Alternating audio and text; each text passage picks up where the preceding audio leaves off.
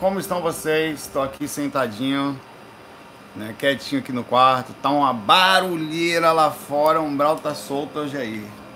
Me programei mais ou menos aqui energeticamente, as coisas aconteceram e deu para fazer mais cedinho hoje, tá? Então aproveitei a brecha e comecei. Como é que tá a energia hoje? Diga a vocês que a energia, por estar falando dessas coisas, desses últimos dois dias aí, desde que eu anunciei esse FAQ aqui, parece até esquizofrenia, meu irmão, mas tá uma perseguição desgraçada.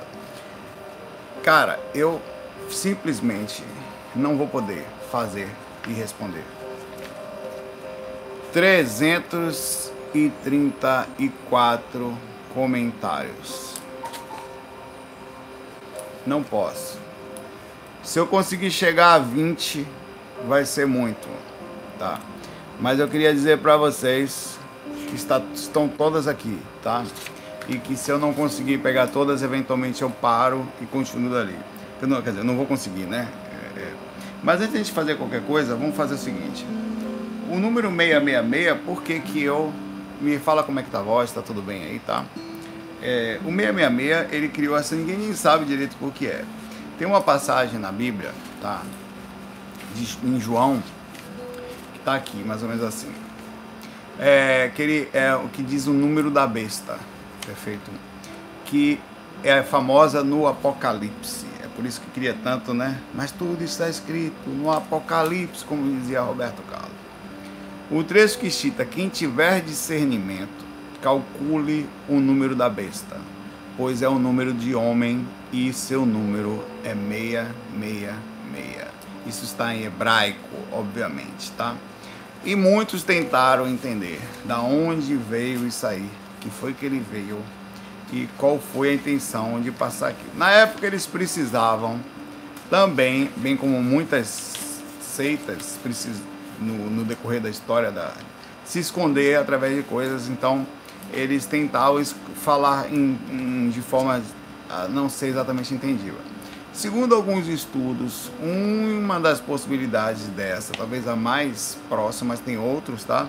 Diz que o seguinte, na época Nero César, que foi aquele romano lá, o, o chefão lá, o imperador, ele fala o nome dele na equação hebraica, tá? É, pois é, tem várias coisas, nem esse que diz que é para um lado, esse que diz para o outro, enfim. Se você pegar o nome dele e escrever Nero César, tem aqui um um papelzinho aqui. Vou tentar mostrar para vocês. Em hebraico, tá? Se você tentar fazer, a equação ficaria assim. A primeira parte, 260 mais 100, no cálculo, segundo eles falam, nos valores das fontes, conforme eles faziam antigamente. A questão de números era uma questão muito importante antigamente. Olha o Patrick aí. a segunda parte, que é César ou Nero, não sei se os nomes são tipo americanos que você inverte um lado do outro, quem que vai conseguir ler uma miséria dessa?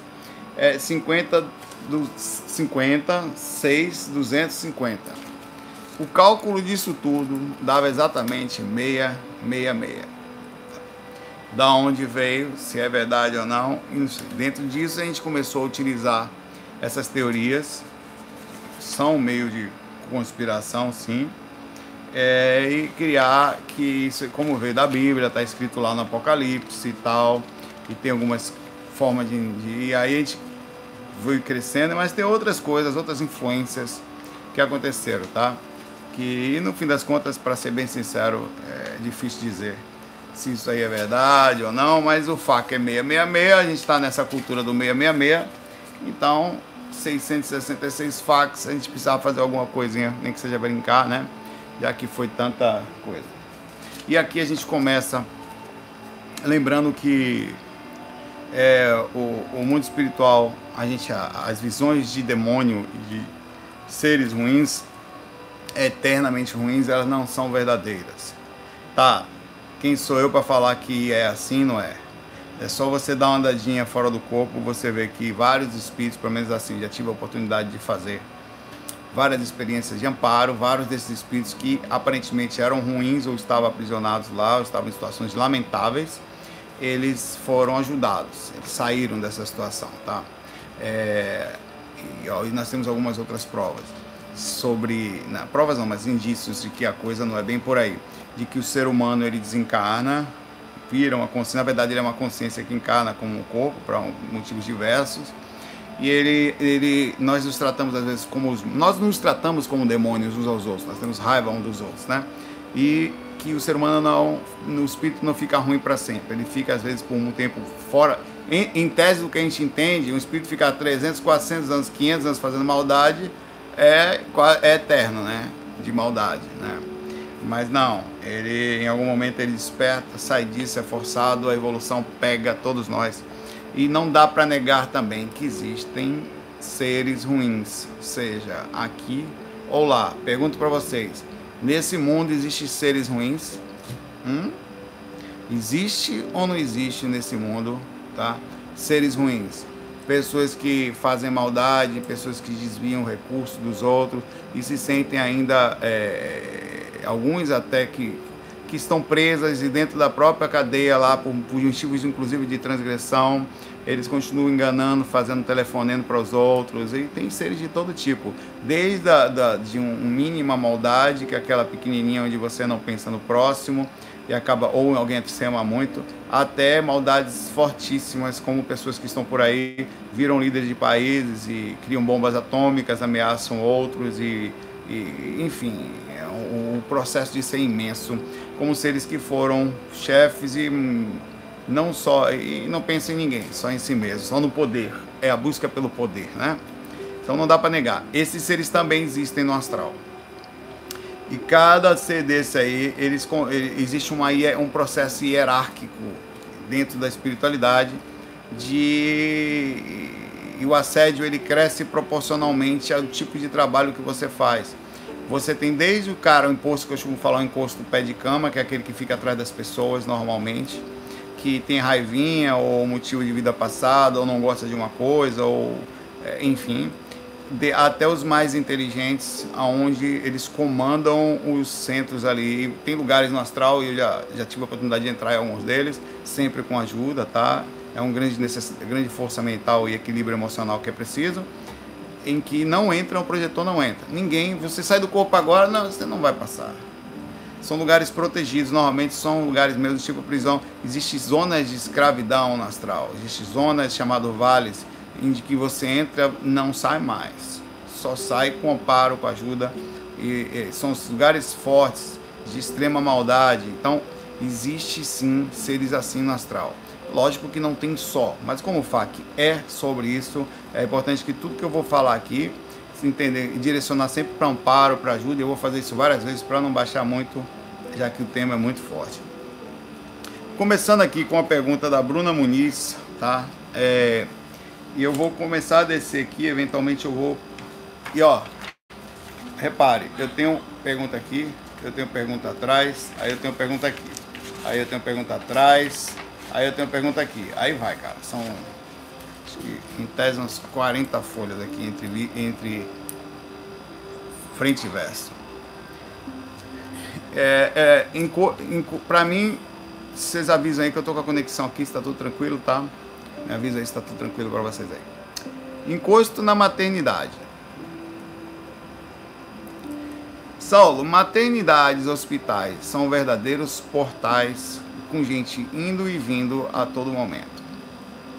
Minha pergunta é: um desafeto de vidas anteriores, passadas, podendo atrapalhar o processo de um parto, levando a sequelas nessa criança, ou até morte de bebê, pode acontecer isso? Está dizendo assim: de uma, uma criança ela nascer com problemas físicos em função de um assédio. Bom, em, casos como esse, é, é, é, lógico que tudo é possível, apesar de existir uma grande defesa sobre o reencarnante que já assume por consequências as ações dele. Lógico que nem todas as pessoas que nascem com problemas físicos têm problemas necessariamente kármicos ou pessoal, que é o karma com C, que é o espírito que tem raiva de você e, e se resolve se vingar, ou universal, que é com K, que é a, o aprendizado, o direcionamento para aprendizado e não para punição, tá? Tudo que se passa aqui, apesar de parecer ser punição, é, são repercussões de, uma, de, um ensinamento chamado sofrimento. É o lapidador das consciências. Tá? É, eu creio que em extremos casos, onde o, o, o, espírito seja tão pesado, mas tão desequilibrado, com tanta desequilíbrio, mas harmonia, que possa acontecer de ele ser, já nascer não muito bem mentalmente pela não, porque imagina a situação. Vamos lá. Vamos pensar aqui. É, um espírito está no astral em estágio de total desarmonia mental. Ele está morando no, nas zonas inferiores por muito tempo por causa desse estágio de desarmonia mental que ele está lá, tá? Beleza. Não tem condições de ele planejar uma encarnação, ele sequer consegue pensar e só faz, enfim, tá? É... Aí vamos lá. Interessante. Você então, o grupo Karma pega esse cara, coloca no corpinho e ele entra. O que que acontece? Você concorda comigo que a formação física, que é o DNA espiritual, ele vai estar proporcionalmente ligado ao processo e que vai formar o corpo dele com alguma dificuldade por causa da desequilíbrio mental que ele está. Se ele já está mentalmente desarmonizado, ou seja, sem conseguir centrar-se, como ele vai pensar? Como ele vai conseguir analisar? O engraçado, né? Foram quase, era engraçado, o FAC 666, tivemos exatamente ou quase, são 334 perguntas, quase meio besta. Mas como que ele vai conseguir pensar? Então, por definição, ele já nasce com problemas, sem contar com os tormentos que ele tem. Tá? É, é possível que sim, em casos mais raros, é possível que o processo seja assim, e é por isso que a gente deve não julgar, claro, nem todo caso é, mas sempre tem, no, no geral, desequilíbrio mental, formar formação. Aí você pode ter um monte de outras perguntas sobre isso, mas eu não vou entrar nesses méritos agora para a gente não complicar ainda mais o processo daqui. Mas nada acontece por acaso, sempre tem um fundamento, ou seja, ele por uma função positiva, para algum tipo de exemplificação ou ajuda na família, ou por uma função kármica de retorno ou de, de alguma ação existente para aprender, ou principalmente, às vezes não é nem kármico, às vezes assim, o cara já está desarmonizado no astral, ele nasce para poder sair daquela zona e tentar ter um mínimo de cuidado ali, de zelo durante a vida. Alguns espíritos da, aceitam ele, isso quando aceitam, porque muitas desses espíritos nascem na dificuldade, enfim. Mas é uma oportunidade de poder dar um start, já que não é possível pegar esse cara e dar uma recobrada dele no astral. Então nasce. Tá, beleza? É difícil sua pergunta, bem complexa, bem com N possibilidades, cada caso vai ser um caso. É difícil bater o martelo, né? É, e a gente não ter, só a pergunta, é possível impedir? Olha a pergunta. É possível impedir que um espírito tenha, não tenha karma? No caso, ele vai ser meu filho aqui, já nascer, eu vou tentar proteger ele ao máximo. Não, não a andança, as energias, as coisas que estão nele, a questão magnética ao redor dele, não tem jeito, mano. Ela pertence ao espírito, é o caminho dele, é as coisas que eles vão ter que assumir. O grupo Karma do lado só vai ajudá-lo a passar, é como se fossem mentores, tá?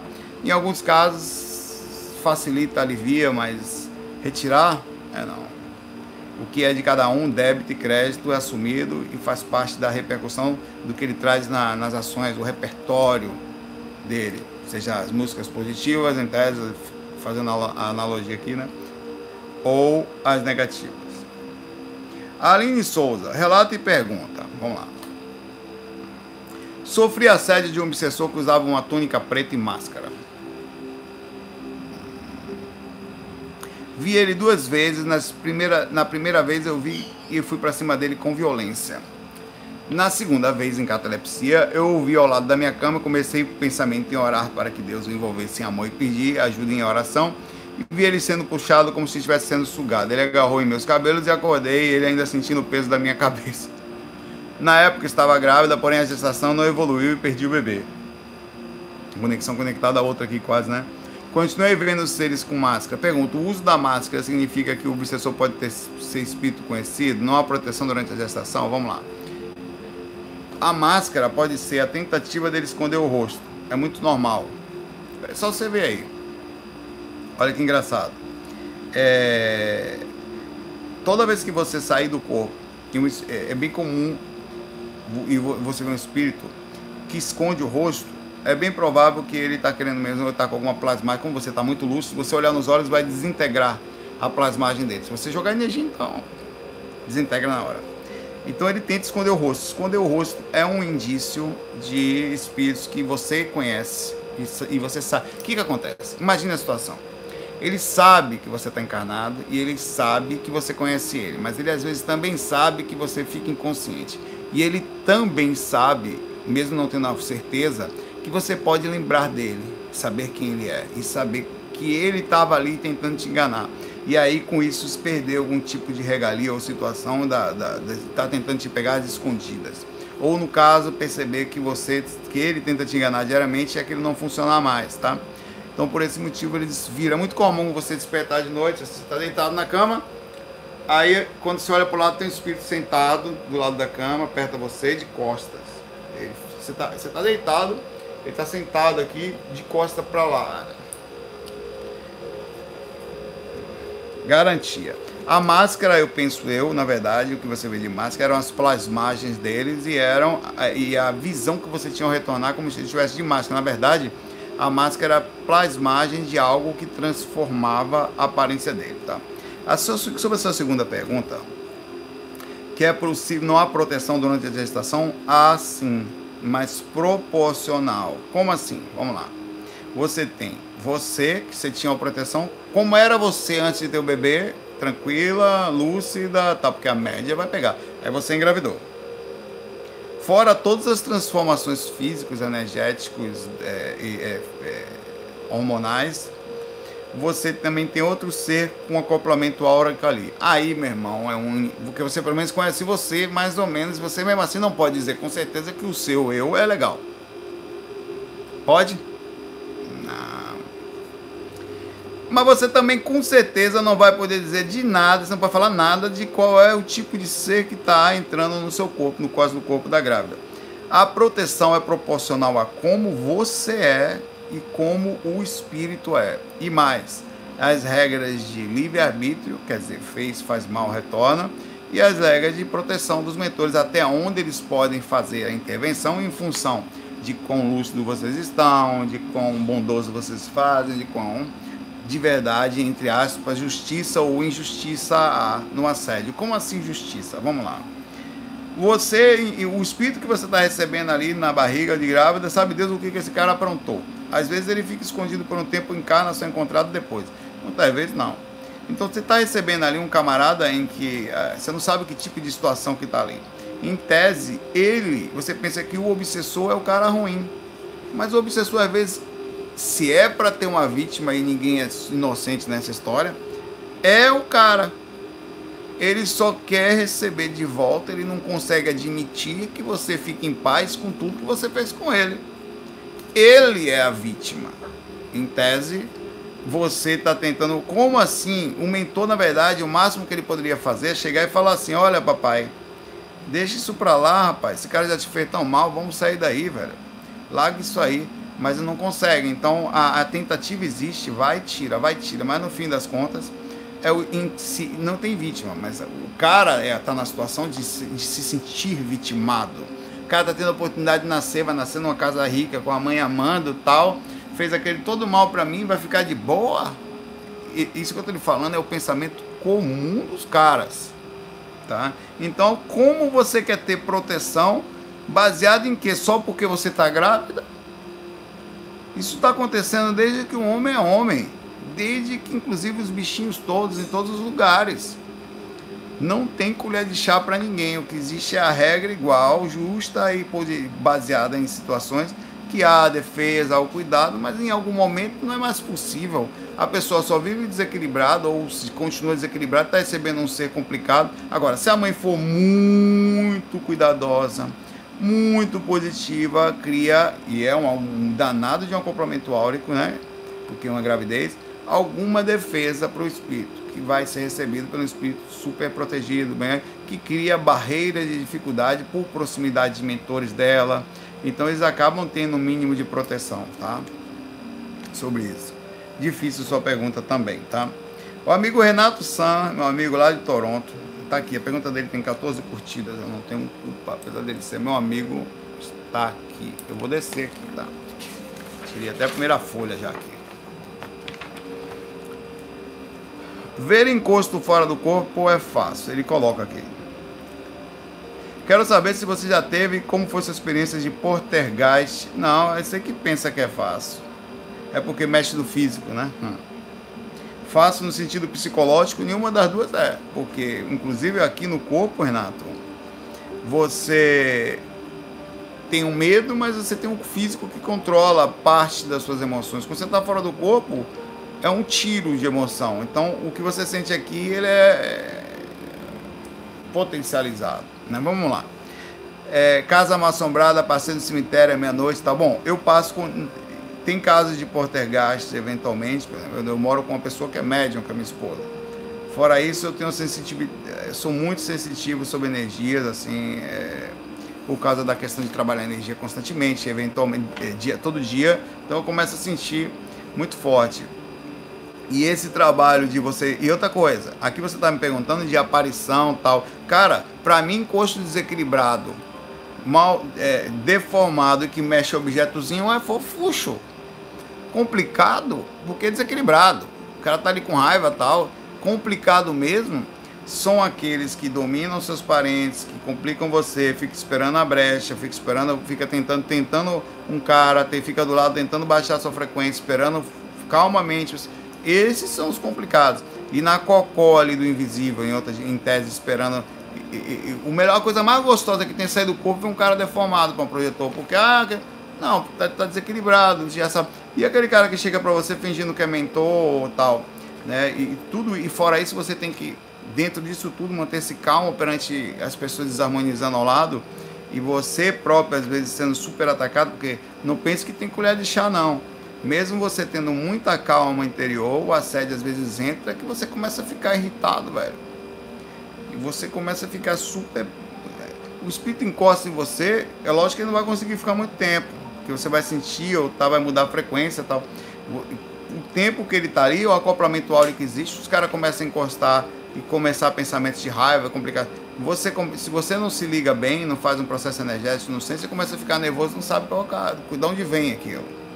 Então, não pense que. É, é, é, é, lógico que é assustador pelo fato de você saber que uma coisa que mexe no físico pode de repente afetar seu físico a ponto de você ter um problema de desencarne ou de sofrimento ou de doença. Mas o pior problema mesmo, e esse é para mim a maior preocupação da minha encarnação, é conseguir ir envelhecendo, quer dizer, cada minha mãe desencarna, tô, cada vez que você vive você tem mais experiência, fica mais difícil, sem perder sem me perder, sem ficar desarmonizado, ficar tentando encontrar um mínimo de equilíbrio ou mais equilibrado possível e fazendo da idade, mesmo com mais experiência, uma evolução. Isso tudo é o grande desafio. É muito mais fácil, ter, é assustador, mas com o tempo você mede incorporando, espírito xingando você, bravo. A raiva, por definição, já sei que ela é ruim. E quando está mascarado de bom, que parece que não é e não é. Essa é muito pior. É, algumas perguntas ficaram um pouco cortadas. Vou ver se eu consigo ler aqui. Abraço, Renatão. Aqui. Poxa, eu ia pegar essa pergunta no celular. Cadê o. Tá aqui.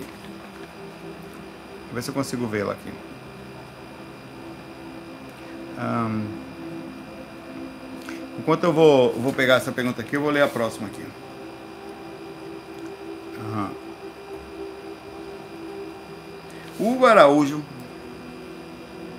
Saulo, como fica a relação obsessor e obsediado após o desencarne do obsediado? Eles se encontram, o obsessor continua trabalhando na vida de agora no astral, do obsediado, a chance de reconciliação de acerto de contas no astral, esse magnetismo continua, sua vida se desenrompe após o desencarne. Que perguntinha legal, hein? Peraí que eu vou pegar aqui a pergunta do. que eu não sei nem quem é, cara. Tá aqui, tá dando. Não, não é esse não, esse não, esse não, esse não, esse aqui.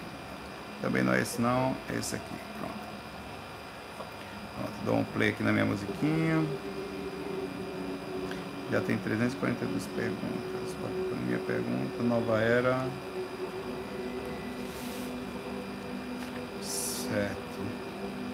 18. Achei, é o Fernando Ribeiro. Ok, achei ele aqui. Bom, Hugo é o seguinte. Vamos lá. Tem um cara aqui encarnado passando pelo processo de obsessão fortíssimo. Beleza? Beleza. o, o, o, da onde vem o processo obsessivo? É importante a gente entender isso. Nós somos seres que não nos gostamos. Ponto. A gente não gosta da gente. Fala, Dudão, beleza? Bem-vindo aí ao clube do 666. Senta aí, puxa a cadeira e vamos que vamos. Pergunta que eu faço para você: nós gostamos um dos outros, seres humanos? Certo, seja sincero. Não. Nós temos raiva um dos outros, no geral. Nós dividimos em casinhas, né? nós dividimos em bordas, nós temos raiva, nós no trânsito, não, você olha para o lado, você já desconta a raiva do cara que te fechou naquele que está. No geral, a gente não gosta muito de um do outro, não. Mas isso toma uma proporção inimaginável. É, e, e cria uma relação muito mais forte do que a gente consegue imaginar. Quando você tem um direto problema com alguém, uma raiva, um direto, alguém que te faz mal, tá? muita gente tem muito ódio por aí, cara, de pessoas. Mas muito. Aqui. E como funciona o processo da obsessão? Ele encontra ação de proximidade por afinidade de relação passada, pregressa, caso um, algum problema de vidas passadas, você tem fios ligados, ele encontra acesso a você por mais que você tente não ter. Ou por você ter rações durante essa vida que crie proximidades. Né? O cara passa a vida toda ali com você tomando cachaça, a música tá alta, deixa eu baixar aqui. Beleza, obrigado aí, Daniela cara passa a vida toda com você tomando cachaça, tá? Deixa eu baixar mais. Pronto. E você, toda vez que vai tomar uma cachaça ou vai fazer o que for, o cara tá ali com você. O cara é um parceiro, irmão. Tá lá.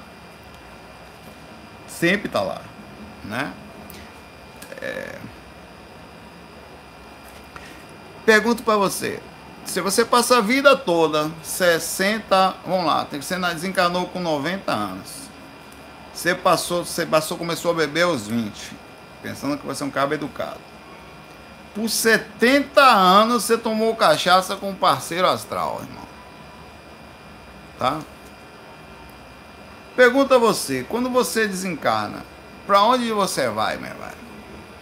O camarada aqui tem conexão com você ou não tem? Tem, velho.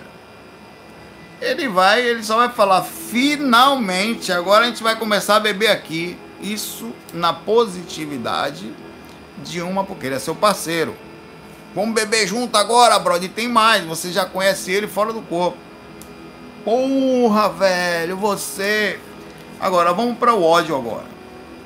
Um cara passa a vida toda tentando te matar, com raiva, te perseguindo, te sabotando. E você, e você tinha sintonia para com o negócio. Tá? Uma galera destopou, utilizava. Você desencarna. O que, que acontece? Você tem afinidade. Véio. Se você não tivesse afinidade, você tinha perdido a sintonia do decorrer da vida. Então, é muito comum que a relação funcione assim. No momento de desencarne, tenta-se ajuda espiritual. Aí vai depender de como está você, como é que. Aí, aí vão ver.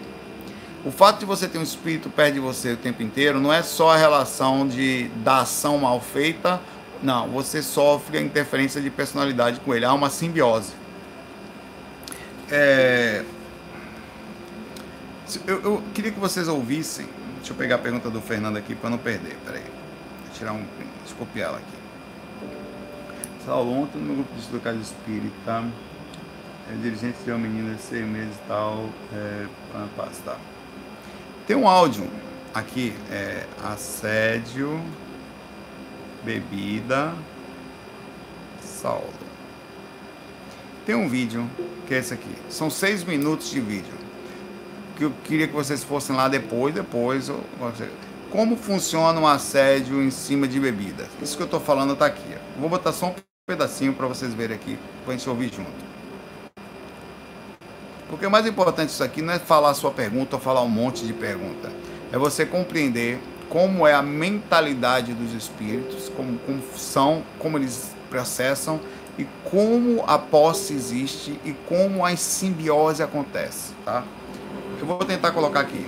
Logo ao entrar, ainda no estreito corredor de acesso, surpreendemos dois homens desencarnados a discutir, em linguagem extremamente vulgar, um tema escabroso: o vampirismo. Importante assinalar que nós podíamos vê-los e ouvi-los normalmente, O que os dois, situados em faixa vibratória diferenciada, não podiam fazer em relação a nós.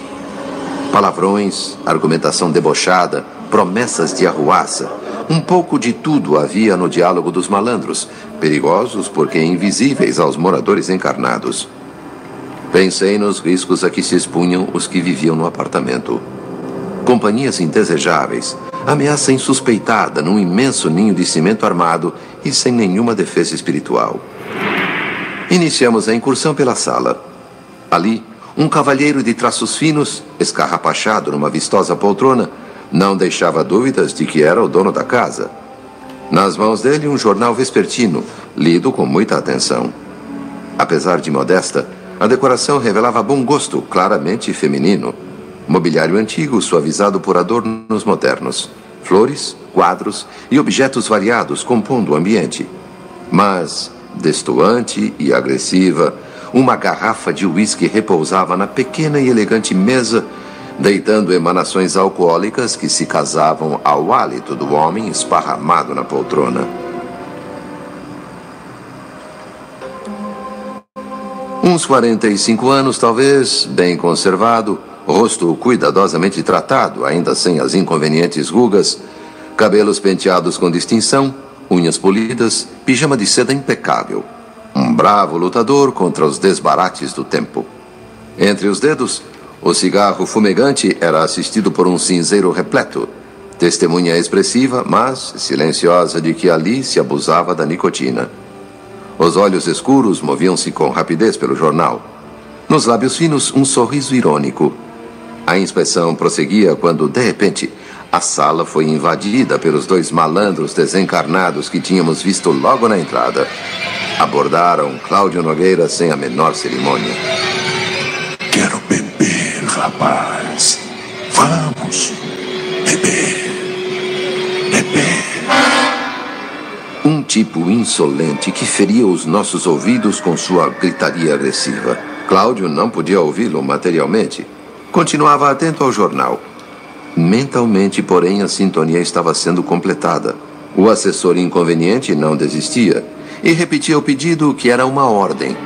O resultado logo se produziu, como num processo de hipnose, em que o hipnotizador insufla no outro o próprio desejo, vimos Cláudio deixar o jornal.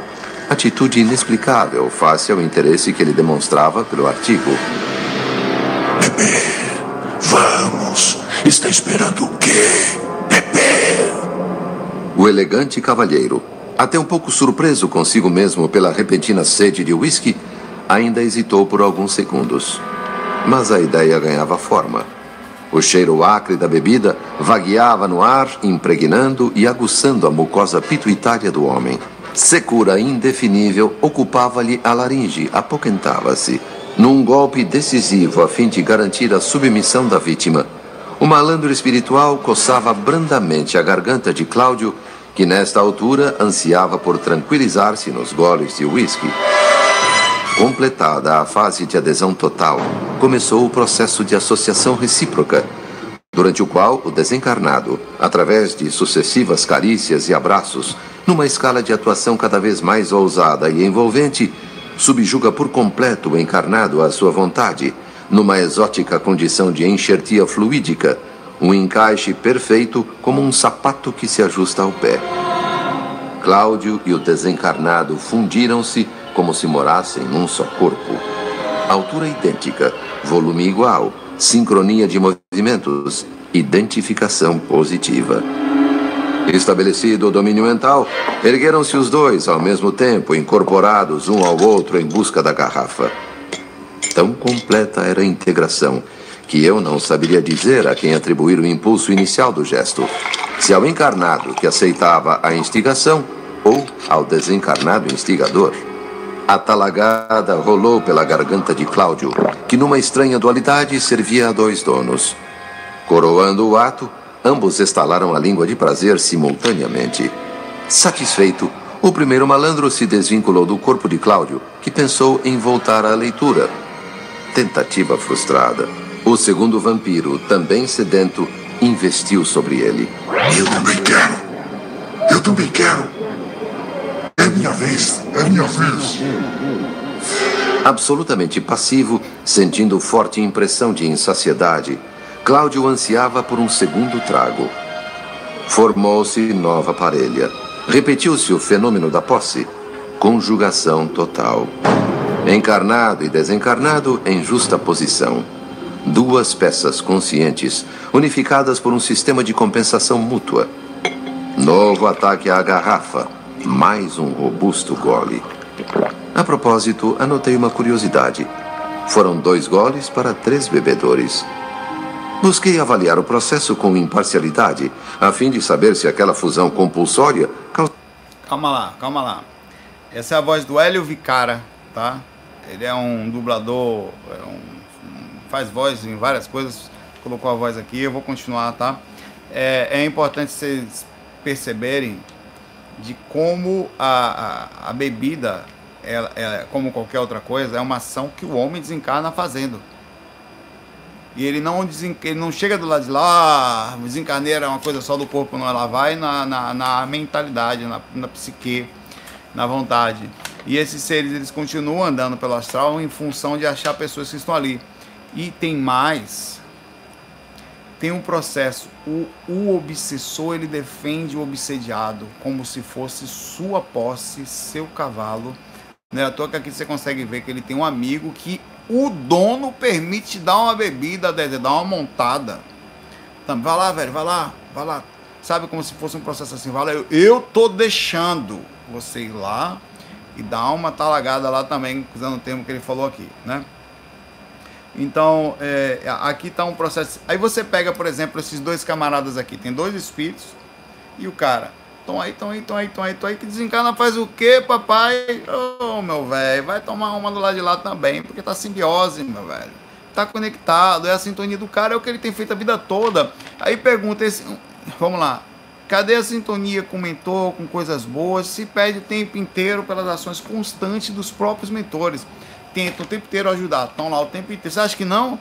aqui próprios espíritos, os espíritos eles passam invisíveis aqui, nesse caso, Sexo e Destino, é o livro Sexo e Destino, e eles tentam ajudar de alguma forma, mas não tem jeito. É, é como ele falou, dois malandros, porque eles não querem nada da vida espiritual.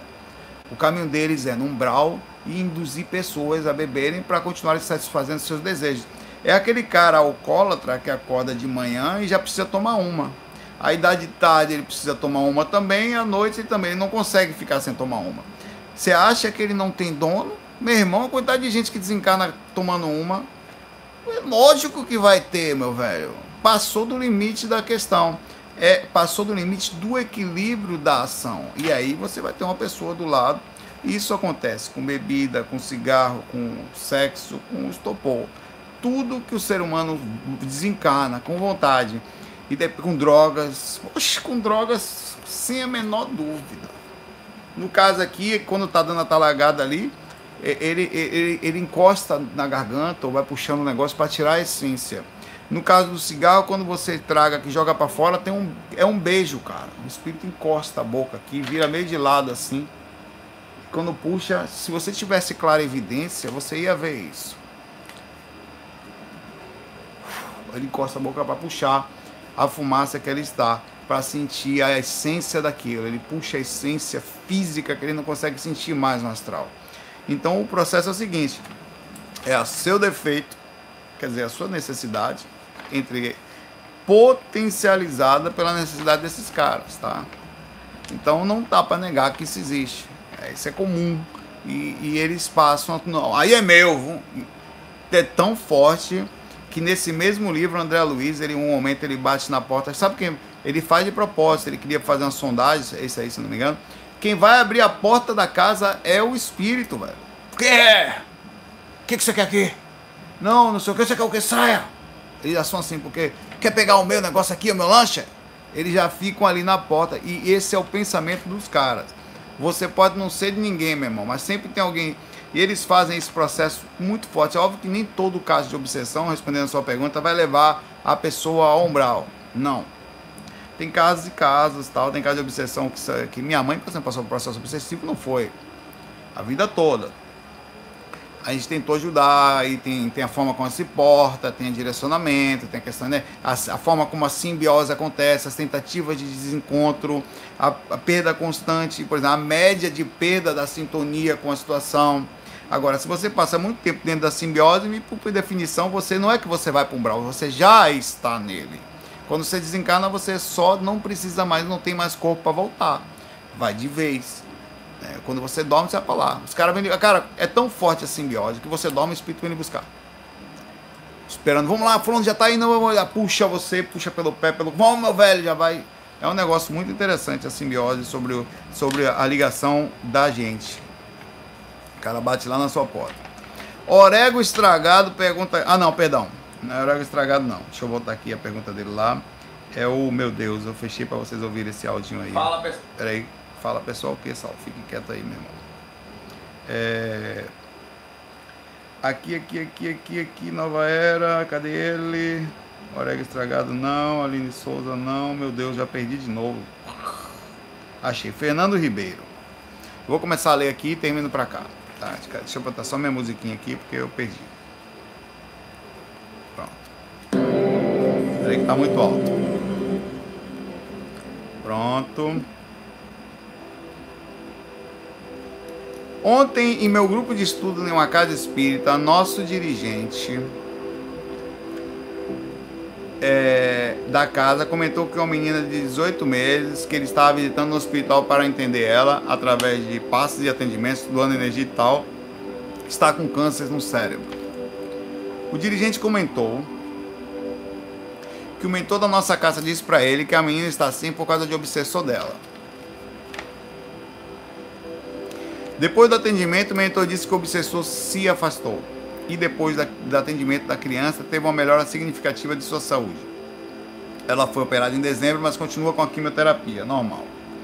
E nesse a quimioterapia, né? E nesse dia dado da obsessão, esse espírito obsessor se manifestou dizendo que estava com a criança, pois ela era incapaz em uma fazenda e o espírito obsessor era escravo lá. E é, ele a maltratou muito, conforme nossa história de escravatura, não vou me prolongar e disse que não ia descansar enquanto a criança não desencarnar. Eu fiquei na dúvida se esse espírito tem a tal força de criar um câncer em seu algoz, mesmo sabendo, ah, bom, olha, vamos lá, vamos lá. A obsessão faz sentido, a obsessão pela escravidão faz sentido, a, a, a forma como ele falou aqui, que ele não ia sair até ela desencarnar, eu já vi muito isso, perfeito. Agora, não quer dizer que o câncer seja ele que tenha diretamente te feito é, eles, eles pegam isso e fazem de propósito. Eles mentem, fingem que são bravos, eles contam vantagem, fui eu que fiz, eu que eu matei, eu que peguei, esse negócio é deles, tá? O processo do câncer pode ser uma questão mesmo da questão consciencial dele, uma questão realmente kármico, energético, psíquico, ou qualquer outra coisa, enfim, é, mas provavelmente algo dele, que não e até, é, em tese, um complicador ele ter tido assédio a criança. Primeiro tem porque era uma criança, né? Vamos lá. Deixa eu ajeitar minhas costas aqui que eu tô. Que é uma criança, certo? Lógico que é uma criança, em tese, não tem inocente nem você sendo criança. Tá? A criança ali naquele corpo, mas por fora ali vai saber o que é. Então é possível sim que isso tenha acontecido, que ele está fazendo um procedimento ali de quimioterapia, a criança, está com esse processo por uma questão kármica pessoal e o espírito esteja se gabando ou aproveitando a situação da fragilidade física para piorar a situação até ela desencarnar. Lógico, isso aí também vai ser possível. Ah, Saulo, cadê o amparo em cima da criança? Criança? Mas a encarnação, ela não tem oportunidade, oportunidade. Mano, você está esquecendo que não tem, é só um corpo pequeno, pai velho. É um espírito ali, andarilho, às vezes complicado, cheio de processos. Ah, mas a criança não é protegida até os sete anos? Balela, mano tem um mínimo de proteção em função do inconsciente que não consegue processar a personalidade 100% do cérebro físico e informação. Mas dizer que o processo do assédio já não é vigoroso a todo momento da vida, não é. Oxi, meu irmão, quantas crianças desobsediadas estão acontecendo aí, meu amigo Fernando? Tá. Muitas, muitas, mas não são poucas, não. Já aconteceu com algo parecido com isso aqui. Já, nós já trabalhamos em pessoa, com, no centro espíritas com crianças parecidas com isso aí. Nós parávamos uma casa inteira, atendíamos, eram 20 médiums, mais ou menos, mas às vezes dá 50 pessoas dentro da sala médiúnica, eu trabalhava uma delas. Só um doutrinador. Mais nada. É, na hora que aquela criança ia ser atendida, deixava para o final. Porque era ela sozinha para pegar espírito de tudo quanto é gente. Uma só. Tal era a quantidade de espírito que ela tinha feito mal aí por aí. Então é possível que sim, é possível que ela esteja sofrendo a repercussão, é possível que ela não esteja aguentando a quantidade do assédio e com isso o cérebro dela a, a, houve uma mutação celular por repercussões até não querer lembrar ou das quantidades pesadas de rememorações posteriores, nem o cérebro aguentou. É difícil dizer. Mas você vê assim, você fica com muita pena, porque o instinto é, é tudo feito perfeitamente para fazer você amar a bebezinho inocente. Oh meu Deus, negócio bem feito, que é a encarnação, velho, é tão perfeito feita, velho. O cara, velho, é, não vale nada, tá? Nada. Vem fofinho, bonitinho, bochechinha gordinha, não sei o que. Oh, oh. Hum. A oportunidade é perfeita e você, o instinto faz você cuidar, o zelo, tal. Claro que tem casos e casos, tal. É um negócio mais bem feito, na como é inteligente o negócio. Quem poderia fazer um negócio? Parece até parece até, em outras palavras, uma certa sacanagem. O cara apronta com você, complica, você não fala, não quer ver na frente, meu irmão. Meteu bala e tal, faca no bucho na vida anterior. Daqui a pouco vem bebezinho pra você. Aí você, oh, obrigado, Deus. Negócio perfeito da moléstia. É ou não é, velho? Perfeito. Ninguém tem um negócio desse bem feito, uma interação desse tipo, meu irmão. Claro que a gente tem que. E, e tem mais. Você, oh, que judiação, meu Deus, um bichinho tão fofinho. Hitler encarnando ali. tão bonitinho. Já vem com o bigodinho pequenininho assim, você ainda acha mais bonitinho. Fogo, meu irmão. O negócio é pá, bronca, inteligente pra caramba isso aí. Acho perfeito. Como é bem feito, velho. Esse é menino astral, fico olhando as coisas. É tudo tão interligado, tão bem feito na mesma proporção que tudo tá é impressionante. Velho. Estragado pergunta aqui. Uma dúvida me rodeia. Um abraço para você aí, Fernando. Um abraço para o seu centro, para o pessoal do, que tá trabalhando aí. Muito bacana, tá? E para o trabalho de, que vocês fazem aí de visitar pessoas em hospitais. Tem que exaltar isso. Tem que falar. Né? Estragado. Sal, tem uma dúvida que me rodeia faz tempo. Já quase quando assistimos os fax, será que os encostos tomam alguma atitude a mais para nos atrapalhar de algum jeito? Porque eles devem saber que os fax nos ajudam. Fica não, não é, são só os fax, pai velho. Qualquer coisa, orego estragado, que faça você se espiritualizar e sair da sintonia dos caras, dos fax, como nós falamos disso, vai ser uma coisa um livro que você lê, uma música boa que você coloca, e até um incenso que você coloca que faz você pensar radiar coisas boas, vai uma música, eh, vai fazer. O ida para um centro espírita, um centro esotérico, o vídeo de outra pessoa, um livro que você lê, tudo faz, é, muda e fica a sua frequência, pode. Um amigo legal, positivo, você traz um amigo, você tem um cara que é, ajuda, vai dar um conselho, não. De cara você já não. Ó, toma cuidado com esse negócio, é, é muito natural isso acontecer. De cara você já não gosta do cara. Quando você tem uma posse, uma obsessiva sobre você, o espírito consegue induzir você a não gostar de alguém. Tá. De cara. Não, esse não. Você não grita, berra no seu ouvido. Ah, você fica agoniado perto daquele cara. Ele faz de tudo para você não ficar amigo dele. Então, é lógico que se você tem uma galera, ao mesmo tempo você não se esqueça, só para lembrar, que você tem mentores, amigos espirituais, seres inteligentes, que andam em várias dimensões, não só no umbral, e tal, e também induz e ajuda, lhe protege na proporção necessária, inclusive não lhe tirando totalmente a função do mentor, não é deixar você deixar para de sofrer, aprender a passar pelo sofrimento.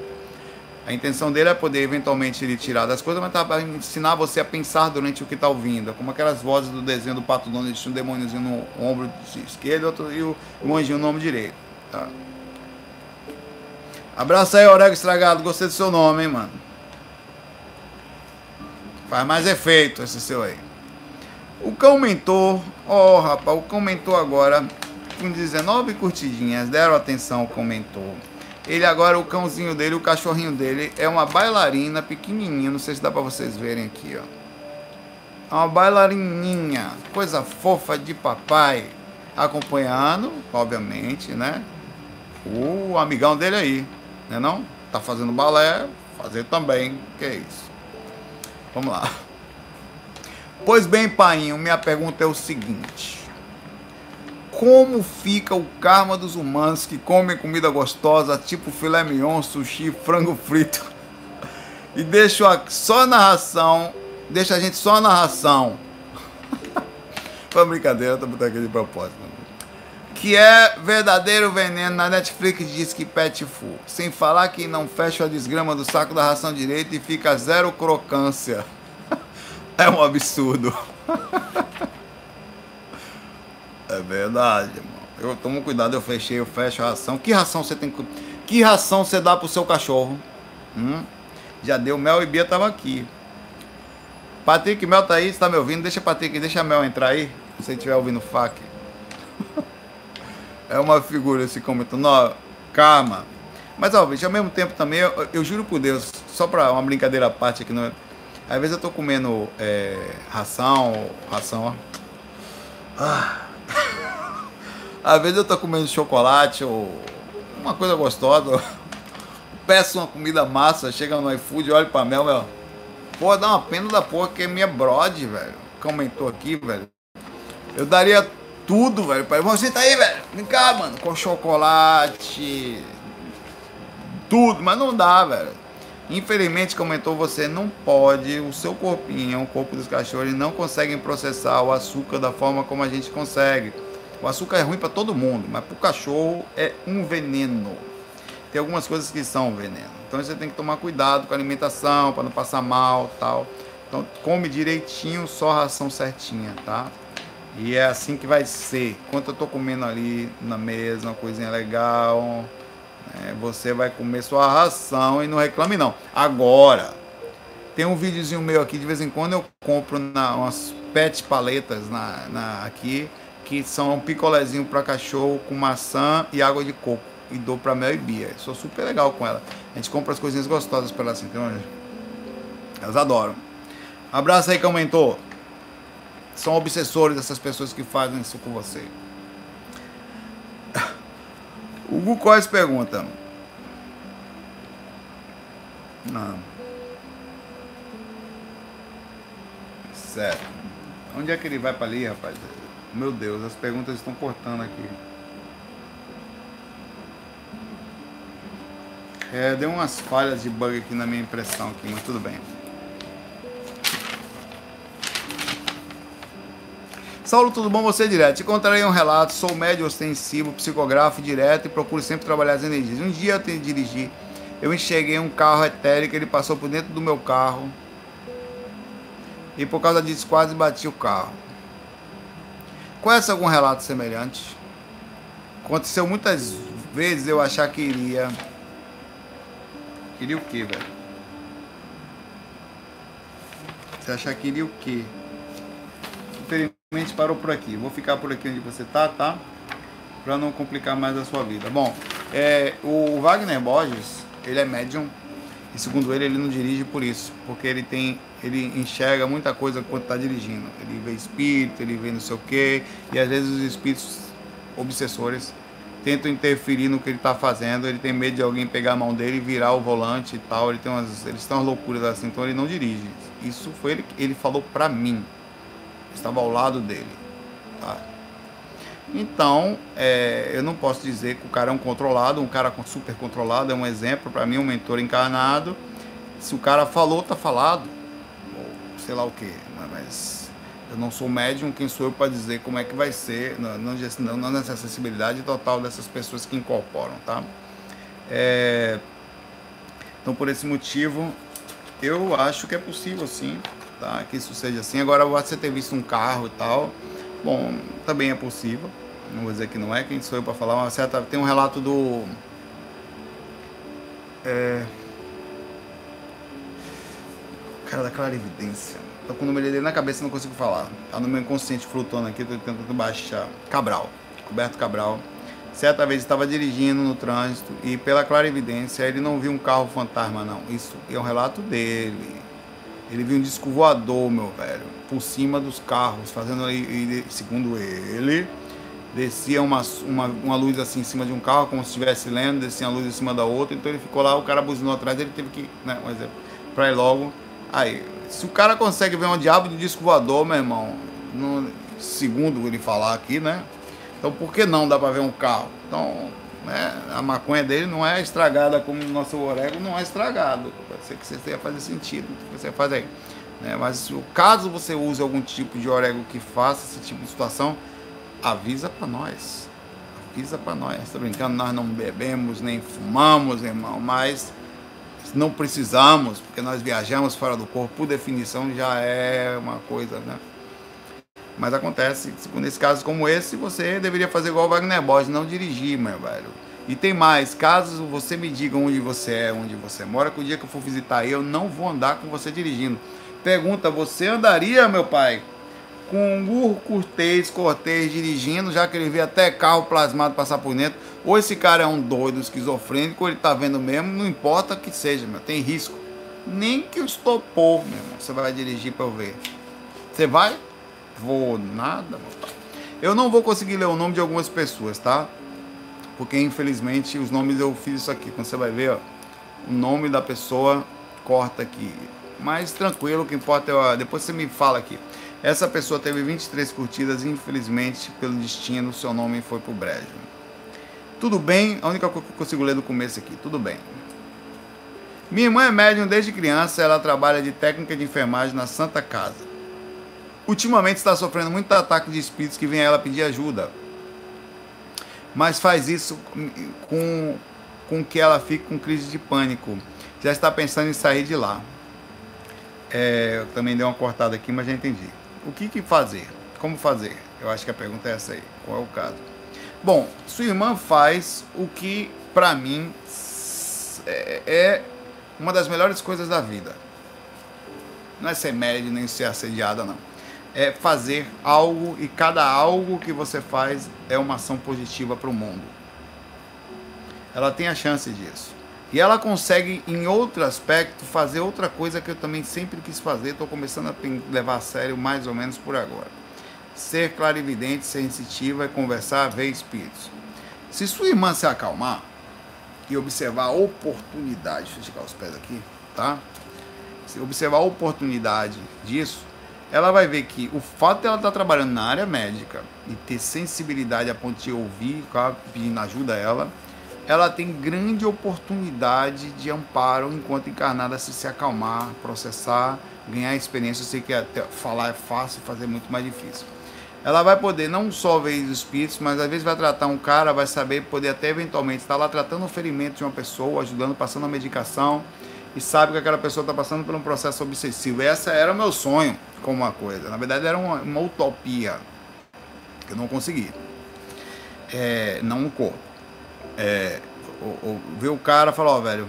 E eu já tô vendo a hora do cara com problema, tô vendo o espírito ali com problema, tô vendo o cara com problema com o espírito do lado, tô vendo que o, o cara já falou aqui pra mim que o problema dele é aquele, e você chegar pra pessoa e falar, olha, velho, como é que é? Tá, tá, tô vendo aqui tal, como é que aconteceu isso? Não, tá, tá. Aí você daí você faz oração, tá? Ore mais, viu? Às vezes um pouquinho disso aqui, eu não sou religioso não, mas você sente assim e tal, porque às vezes tem mais coisas aí do que a gente imagina entre ali. Às vezes você está cuidando de uma área, não está vendo a outra. Vai buscar um lugar para você também cuidar da sua parte interior, sabe? Observe isso aqui, super sutil, você ia no ponto ali do problema ou enxergar, ou você tá vendo a ideia, você estava deitado ali e você enxergar assim, como acontece. Tá, tá, eu também tinha esse pensamento. Imagine a situação ela consegue ver a aura e falar com o espírito. Ela está no médico, vai fazer o tratamento numa pessoa, ela já percebeu através de um mentor falando para ela, ou pelo processo áurico, que é um processo que se estuda, exemplo, um clarividente com o tempo vendo aura, ele vê áreas no corpo que ele já sabe que tá, o corpo está doente já. Já não está circulando mais energias naquele lugar, já tem células rondando estranhas ali que criam um campo estranho ao redor. Então, teoricamente, ele já poderia olhar e falar: olha, faz um, aproveita, vamos fazer aqui um, um, um ultrassom aí, ou uma observação aqui nessa área aqui. De o cara dali já, já vai fazer um negócio. Então a chance de você estar tá fazendo uma ação positiva ligada à espiritualidade é enorme, tá? Se eu fosse ela, obviamente eu não sou, cada um é um universo e é muito difícil processar isso. Mas se você conseguir direcionar o ângulo da sua vida para o lado positivo, se acalmar, pensar em. Aí é o lugar para estar, tá? É um dos lugares, uma das ações que tudo que você fizer vai ser extremamente positivo e você pode fazer da sua vida, da sua encarnação, um ápice, talvez uma das maiores encarnações, talvez a maior, né? Uma, uma grande evolução em uma só vida, assim, tá? Então, manda um abraço para sua irmã. Diz para ela que ser médium e sentir energia é muito difícil, mas sabendo se fazer, dá para ser muito útil aí, tá? É, e ajudar os espíritos, os espíritos pesados, inclusive, estão ali, né? As pessoas que estão ali também. É... Bom, Kaique pergunta aqui pra gente sobre hospitais psiquiátricos. Hum. Sabemos que hospitais psiquiátricos não é um ambiente leve, é? É não. Uma vez eu vi com meus próprios olhos segurando, o segurança batendo num paciente. Com o tapa que ele deu na mulher, eu vi uma onda energética navegando no ar feito bomba que explode. É possível. E eu vi que nesses tipos de ambiente a energia é tão maçante e pesada que coloriu-se a onda magnética daquele tapa. Literalmente, os homens, o umbral dos homens são esses lugares. Isso é sério, apesar de pacientes não terem créditos, quando a família não acredita em espíritos encosto. Nunca interne ninguém nesses lugares. É o que está falando o Kaique José aqui, tá? É, infelizmente, a forma como nós tratamos ainda os processos, a impaciência, a, a não compreensão da mente, da questão do entendimento energético e do obsessivo que vem do lado, as pessoas chegam com problemas, às vezes, espirituais fortíssimos, são dopadas, é, e não por, por uma questão neuro de direcionamento, mas por uma questão mesmo de, sei lá, é, difícil. Existem N tratamentos, a intenção sempre é melhor, mas também não dá para negar que em lugares como esse estão muitas pessoas com processos obsessivos fortíssimos e todos esses que vivem e trabalham em ambientes como esse sofrem um grande desgaste, um grande peso é, pela quantidade de espíritos que estão ali, tá? É de verdade a loucura mental, tanto de quem está ali, como daqueles que estão ao redor. E esse segurança, provavelmente, que fez essa ação, deve estar sendo dominado pelas sensações pesadíssimas do ambiente, senão e não está conseguindo aguentar mais o processo. Ele deveria sair disso, né? Porque fazer uma atitude dessa é, não é uma atitude ética em nenhum aspecto, né? Mas também há de se entender que o processo é mais, mais embaixo do que você imagina, tá? Você mal consegue se manter calmo às vezes com uma pessoa normal. Imagina com uma pessoa berrando, gritando, com o espírito do lado fazendo a mesma coisa. Complicado. Mas valeu aí a dica é, e deve ser muito difícil. A gente ainda é arcaico no entendimento da. Antigamente a, a loucura era considerada um defeito físico, sem conserto. Depois ela começou a andar pela questão da psique e entendimento de direcionamento traumático. Hoje ela já tem uma ideia melhor de inconsciente, de estudo, de químico, mas ainda assim ela é medieval, porque não se conhece as multidimensionalidades, se mais ou menos se entende, mas não se conhece a questão de as simbioses energéticas, de simbioses de assédio de desarmonia mediúnica de pessoas que estão com problemas kármicos. Então ainda é medieval. Chegará o dia lá, daqui uns lá, dois, três mil anos, que a gente vai olhar para trás, a gente vai entender que, é, é, que ainda estamos numa questão muito, numa, muito antiga aqui, muito no ano passado aqui. O Leonardo Banucci fala aqui. Saulo, sobre a egrégora de lugares que aconteceram coisas terríveis, como o World Trade Center, o antigo Carandiru, o campo de concentração de Auschwitz, deve ser lá na, na Alemanha, né? Ou na Polônia, tal lugar. Valeu, abraço. Quem já teve a oportunidade de visitar aqui, é, vou começar por baixo. O Mercado Modelo em Salvador. Ou até falem aí um lugar que vocês forem, foram que se sentiram mal energeticamente falando. Tá? É, por exemplo, o Mercado Modelo em Salvador, é lá embaixo, Pelourinho é um deles também. é, os navios paravam e as pessoas deixavam os escravos presos ali embaixo enquanto iam fazer compras antigas ali, era muito comum. Tem uma história muito forte sobre escravidão. No Pelourinho também tem em alguns lugares. A Bahia, Salvador é um lugar muito pesado energeticamente, tá? por, por, por motivos de que, assim como Salvador e Pernambuco, também eu morei nos dois, tiveram as capitanias hereditárias e muitas dessas vindas para cá de escravos, navios vieram Rio de Janeiro, mais para Bahia e também para aqui para Pernambuco, né? A gente teve uma história muito forte aqui, tá engraçado, eu estive nos dois, tá? É... Campos, quem já teve na Alemanha? Eu nunca nem fui na Europa, e de fazer quando tudo for certo. Quem já foi, teve a capacidade de visitar, a Europa é um lugar mais pesado, porque a história humana lá, as guerras e tudo que aconteceu, os ambientes, por exemplo, tem gente que foi em Londres, é um lugar fortíssimo energeticamente, alguns lugares lá da, da, da Reino Unido também é, é, por causa daquelas guerras, a história, os caras são muito antigos ali, né? É, e deve ter, o, deve ter essa energia em vários ambientes, desse, especificamente como campo de concentração. É, eu, como eu nunca fui, eu não posso dizer, mas eu não tenho a menor dúvida que deve ser uma energia muito forte. Que deve, é, por que, que a energia é forte? Tá? Por que, que fica assim? É porque a energia, a, a, a, a energia ela, ela se intensifica de duas formas: intensidade e tempo. Quanto mais intensa é a dor de um ser humano, mais ele ou a repercussão das que ele passa, mais forte ele sente a energia, mais forte ele impregna naquele ambiente, fica por muito tempo. E aí também às vezes não é tão intenso, mas é longo. Quanto mais tempo um ser fica no mesmo ambiente, mais aquilo acumula energia e mais fica por muito tempo ali. Então aquilo pode ser visto por pessoas, se você for um pouquinho sensitivo, só empata, mesmo que não é. Você, por exemplo, eu estive num lugar que eu me senti agoniado. Na verdade, eu briguei com Natália nesse lugar. Ela ficou agoniada também. Foi em São Francisco, em Alcatraz. Nós pegamos ali em São Francisco a balsa, estávamos bem, cara, tranquilo, juntos e passeando, energia linda e tal. Aí pegamos a balsa. Aí descemos ali. Aí começamos a subir na paz. Na Natália começou a mudar, né? E eu já senti energia forte, porque ali ficaram pessoas presas, era um, era um presídio, né? E a energia ainda existe ali, tá lá, tá impregnada, provavelmente chega energias ali e tal. Então fui lá ver a história de, de Frank e tal. Vi onde eles não. E aquela coisa toda lá. Mas não conseguiu fazer o percurso todo. A gente foi embora que a briga começou forte ali, meu irmão. Era impossível. Ah, não sei o que. Nem motivo tinha, velho. Tava frio pra caramba.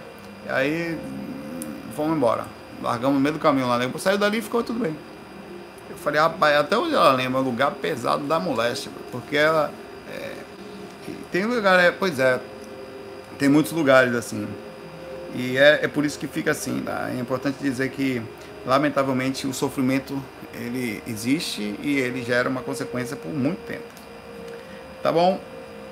A Sheila Vitalina pergunta aqui, Saulo, ai, gostaria de saber se os espíritos leem nossos pensamentos e sabem. Ah, bom, isso aqui não é uma pergunta sobre encosto, Sheila.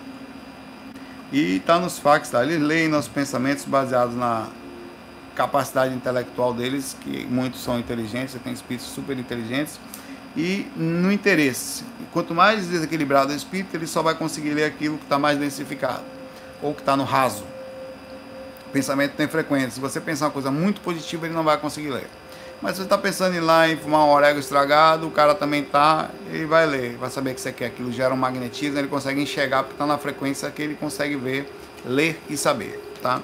Por isso que, inclusive, a gente costuma não falar para você contar para os encostos não captarem seus pensamentos. Por esse motivo, eu direcionei a sua pergunta para a questão de proteção sobre estratégia. É, eu estava lá atrás, esses dias aí, sexta-feira agora. Era sexta-feira de manhã. Natália, pô, tô me sentindo tão bem, falou assim no WhatsApp pra mim. Eu falei assim, não, deu um enter, fale, deu um enter, mas nada. Ela botou interrogação. Não se fala quando você está se sentindo bem, você só se sente e boca de siri. Ela, ela se ligou assim, é mesmo? Falou. Depois da noite ela já estava mal. Eu digo assim, porque você tem sabotadores, cara. tem pessoas do lado. Se você está se sentindo bem, fica quietinho, velho. Opa, presentinho aqui, fala nada, silêncio, né? E sempre fica quietinho. Porque se alguém tá bem, né? Vamos lá. Dá um plano, não conta seus planos, não fala nada. Então eles por causa, porque eles não vão saber porquê, ou você não vai pensar. Quando você pensa, você. Né? Pergunta do. Abraço aí. Pergunta do Sérgio Sena. Portergast. Existe é invenção? É possível que os espíritos interfiram em nosso plano físico movendo coisas de lugares. Certa vez, ainda na infância, vimos todos um barulho nas panelas caindo na cozinha, mas quando fomos lá, estava tudo no lugar. O interessante é que todos estavam dormindo e fomos acordados com isso. Fomos. O quê? Ah, foi besteira. Sérgio Senna cortou. Tá. Vou ficar na sua pergunta aqui. Meus, meus, meus. Imprimir essa miséria toda errada aqui. Claro que é. Existe uma lógica na questão dos portergastes. O que aconteceu provavelmente com você aqui foi que vocês ouviram um barulho astral ou na primeira frequência e interessante todos ouviram juntos, bem bacana isso. Ou foi um barulho físico, porque eles também conseguem fazer barulhos físicos mesmo você não tendo, é, ele ecoa no físico mesmo. Existem alguns tipos de procedimento de portergagem. É, quando eles fazem uma aparição, uma movimentação no seu campo de ação, quer dizer, eles puxam, você sente aquilo, outros não, ele, eles conseguem atuar sobre você, mas sobre os outros. Você ouve um barulho, mas ninguém outra pessoa não ouve, quer dizer, está só no seu campo energético, usando a sua energia para poder fazer aquilo, na sintonia que você está. Existe o poltergeist da matemática que funciona assim. Do mesmo jeito que eu pego essa caneta aqui e estou movimentando ela, é, para ela se movimentar, eu tenho um, um, pensamento que vem da minha consciência, que passa em tese. Eu não vou falar dos corpos mais simples. Passa pelo corpo mental, pelo corpo astral, chega ao campo energético, que chega ao corpo físico e transmite toda a informação em milésimos de segundos. Isso está acontecendo. Tá? Tem uma lógica. Para mover isso aqui, o meu corpo físico está conseguindo fazer isso espiritualmente falando, promover essa mesma caneta, eu teria que, sem nenhum tipo de ação, para tentar mover ela.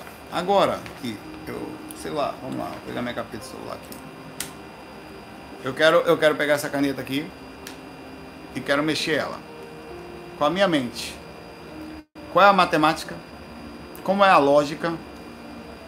Eu teria que densificar a energia. Muita gente consegue fazer telecinesia Vou perguntar para vocês que estão assistindo aqui. Alguém já tentou fazer telecinesia, mas de verdade, sem mentira, e mover uma coisa e conseguiu?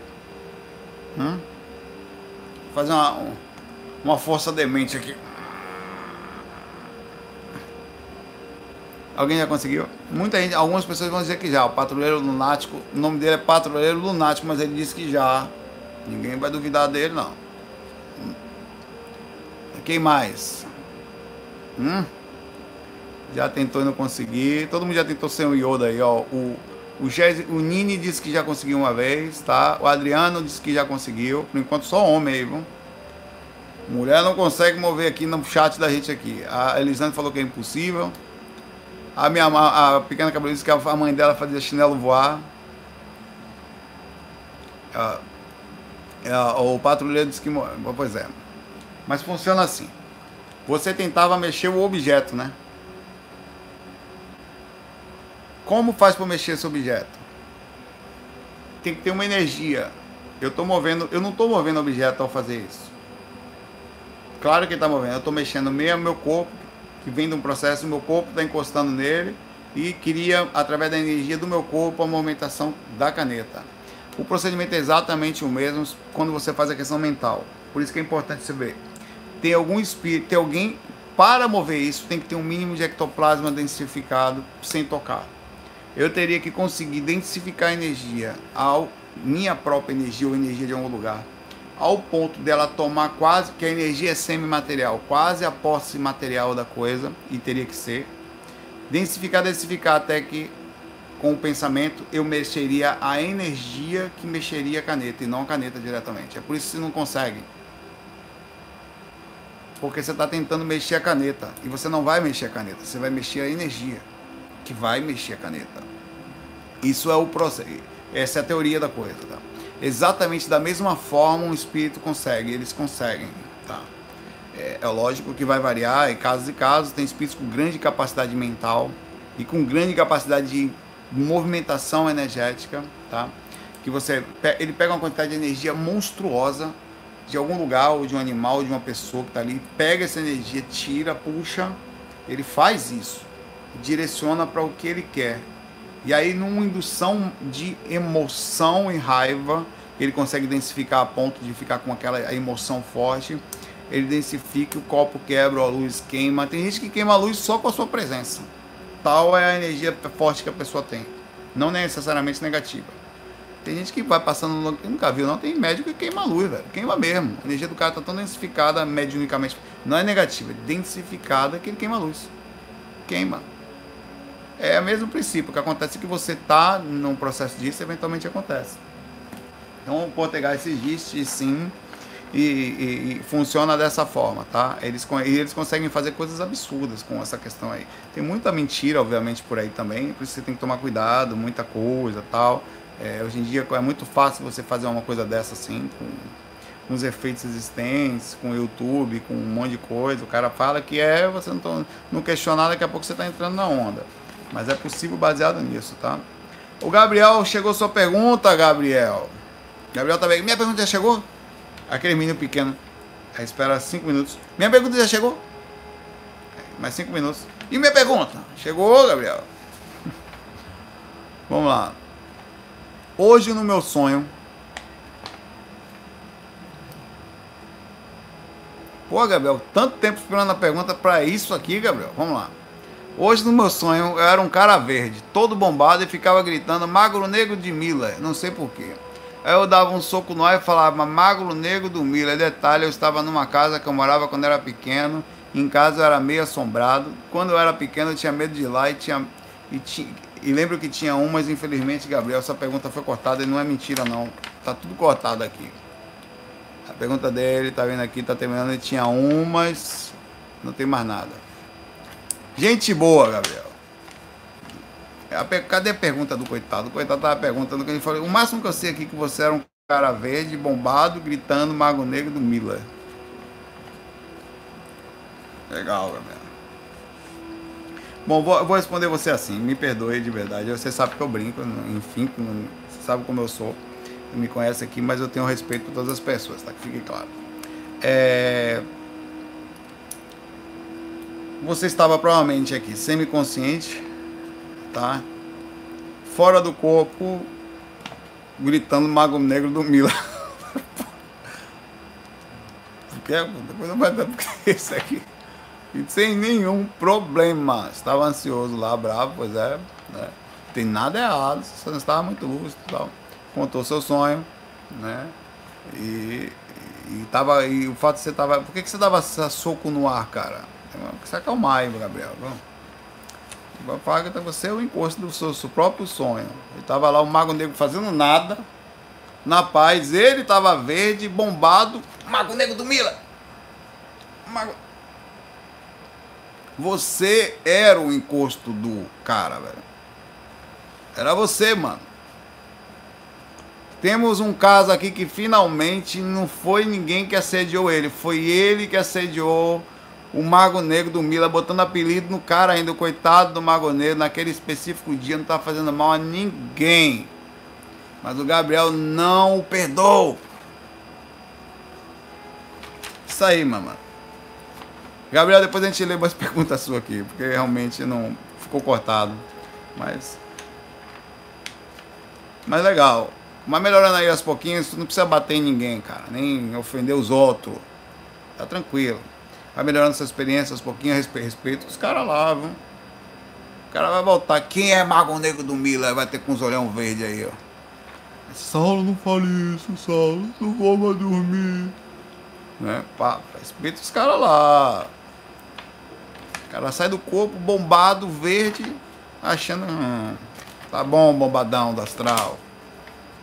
Um abraço para você, Gabriel. Um abração. O, o Gnomo Orégano do Astral pergunta aqui. Saulão, tudo bom, velho? Conte sobre o amigo que acompanhava sua mãe. Já falei disso. Sei que você relatou no livro algumas vezes, mas não foi colocado como era o convívio, se ele sabia depois dele, depois de desencarne, você não tive contato mais com ele, tá? Ele chamou de Encosto Ovaldo. Minha mãe tinha um cara, e esse cara fazia.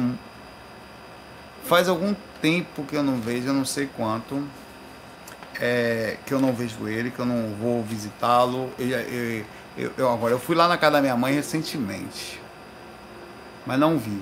Eu vi uma menininha que tá atrás de mim e ela entrou no lugar, eu fui atrás dela, ela fugia toda vez que eu tentava ajudar, tá, eu fui atrás dela. Mas eu não vi esse cara lá, tá? Ele não tava lá, ou pelo menos não consegui processar ele. É, e, ele deve estar por aí. Se ele não foi ajudado, talvez minha mãe deve ter alguma ligação com ele aí, vai lá ajudar ele em algum momento, né? Porque é a melhor pessoa, vamos, tal, sair dali tal. É uma pessoa boa, certo? No sentido geral, é um cara que é mais da família do que eu, tá? Mas como ele mesmo falou pra mim, tava ali antes de eu nascer, então a gente espera que eles. Eu acho que esse cara é da, do grupo Karma dela lá, né? E provavelmente acaba agora do meu também, já que eu conheci ele do astral. E espero que ele fique bem. Se eu tiver a oportunidade de uma vez fora do corpo estar tá ali junto, eu vou lá, mas nunca eu, eu não tive ainda. Vamos ver. Até quem sabe falando não abre alguma ligação. Vou mandar uma energia para ele essa noite. Certo? Um abraço aí, Guido Morego. A Valéria Ferreira. Como podemos nos livrar de um encosto de vidas passadas? Ele sempre fica perto do meu filho, me agride com palavras e me diz, diz que me odeia, diz me odiar. Já ouvi fora do corpo e ele quer e, e, e, corpo próximo a ele, o que posso fazer? Então o encosto não é seu, é do seu filho, né? Certo. Primeira coisa aqui é que você não vai conseguir tão facilmente uma mudança de padrão assim, só porque é, o negócio é mais embaixo, tá? Aí vai, vai precisar de muita paciência com. É, é o que eu falei no começo, é seu filho, tem, ah, eu tenho. Não, mas ele tem o caminho dele, ele tem os espíritos dele, ele tem a vida dele. É, segundo o, o Valdo Vieira falou uma vez, isso são casos que a, no caso de vidas passadas, a coisa pode ser sem precedentes no que diz respeito a tempo. Agora, que vai mudar, vai. Vai um nascer junto ali mais cedo ou mais tarde, ou ele vai ajudar alguém que faz parte da família dele, como o Givaldo Franco fez com a mãe do Máscara de Ferro, que ele ajudou um espíritozinho que estava lá na maçã do caminho, que foi jogado no lixo, e quando o espírito que era obsessor dele, que já estava obsessor dele há séculos, soube daquilo, foi ali que ele, foi melhor, que ele melhorou. Tá?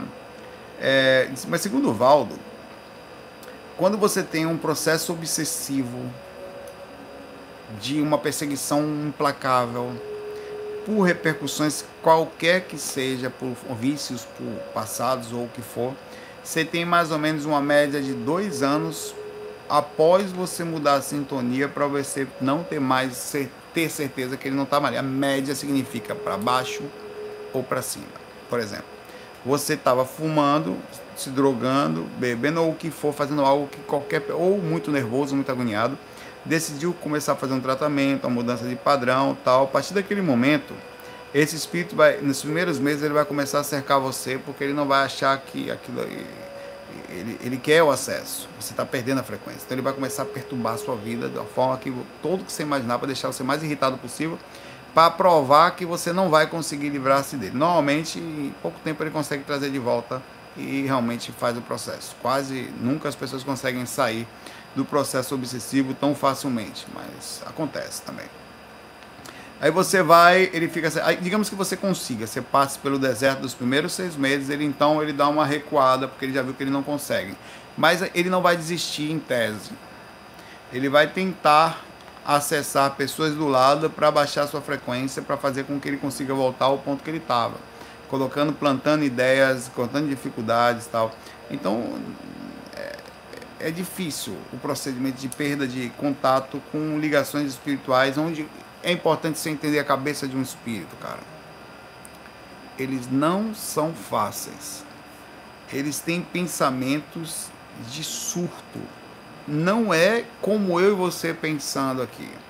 São raivosos, incapazes de capacidade de surtar e perseguir por muito tempo, se sentem proprietários de seu, da, de, inclusive da sua própria felicidade ou não, do que você vai fazer, e não admitem às vezes que outros espíritos se aproximem, que você eles escolhem quem você vai ser amigo, eles escolhem e muitas vezes não permite que você se relacione. Tem muito encosto que não deixa a pessoa casar, ficar junto com ninguém.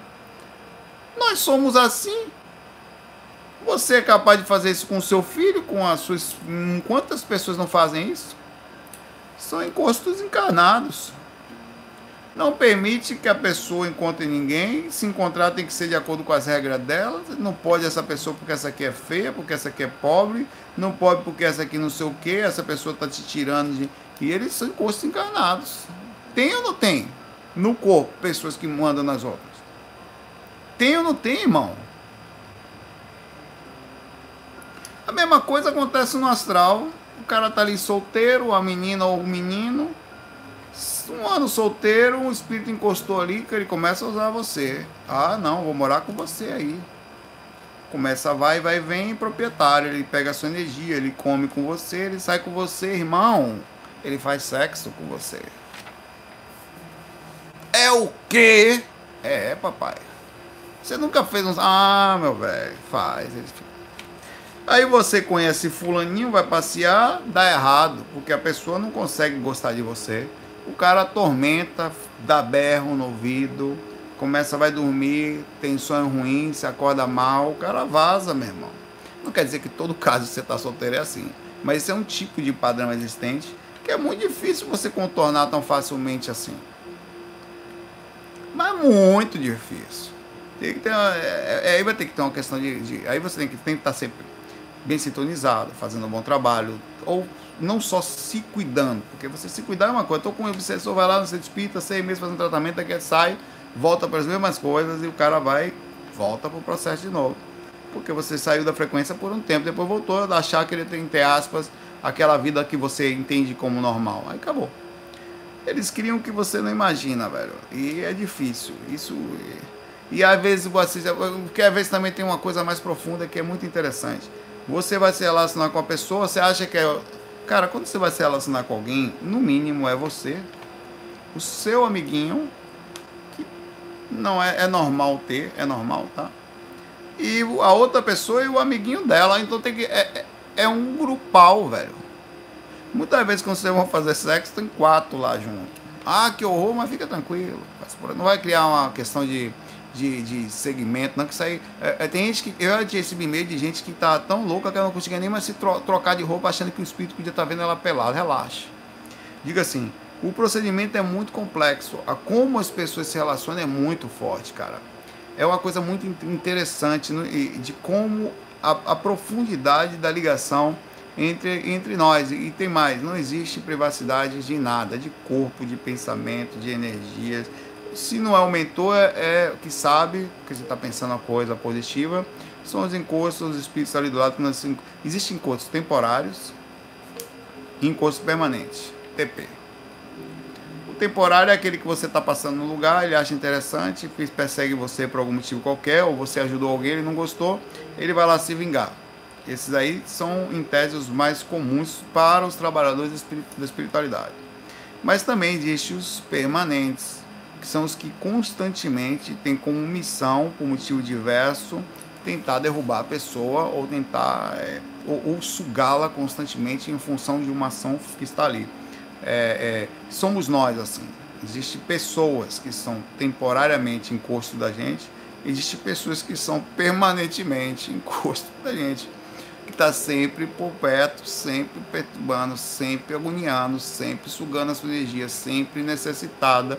Chega perto dela, ela sempre você fica com sono, sempre você fica agoniado. Tem ou não tem pessoas assim, meu irmão? E tem obsessores tanto encarnados como desencarnados. E tem obsessores encarnados que perturbam daqui para lá também.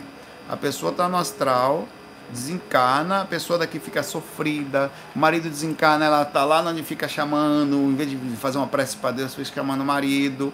Ai, meu marido, tem gente que desencarna o marido, a pessoa fica solteira para sempre, o marido às vezes está numa situação muito boa já lá, distante, a pessoa fica fazendo sexo com o marido aqui, ou não quer mais ninguém, ela acha que ela tem que ser fiel até o fim da vida. Então ela até para fazer, ela fica chama o marido para fazer fazer isso. Cara, eu, você não tem ideia do que a capacidade do ser humano é capaz de fazer. O que a mente do ser humano é capaz de fazer. Isso aí. Então, o, o procedimento é muito interessante, tá? Galera, é o seguinte. É o seguinte, eu estou aqui há 89 minutos, significa dizer uma hora e meia exatamente. É, eu vou fazer o seguinte, eu não vou, eu vou, eu vou parar, mas eu vou continuar. É, esse a gente vai pegando às vezes, eu vou continuar esse, essas perguntas que estão aqui, eu vou começar, eu vou descer elas eventualmente. E vão acontecer os finais de semana. Então nos finais de semana eu vou fazer um FAQ especial e com o mesmo tema. Ó, FAQ, continuação dos encontros, continuação sobre espíritos, tá? Que são muitas perguntas. Às vezes não dá para ser muito breve porque fica muita coisa no ar e fica meio assim difícil você não tentar fechar o máximo de lacunas possíveis. É...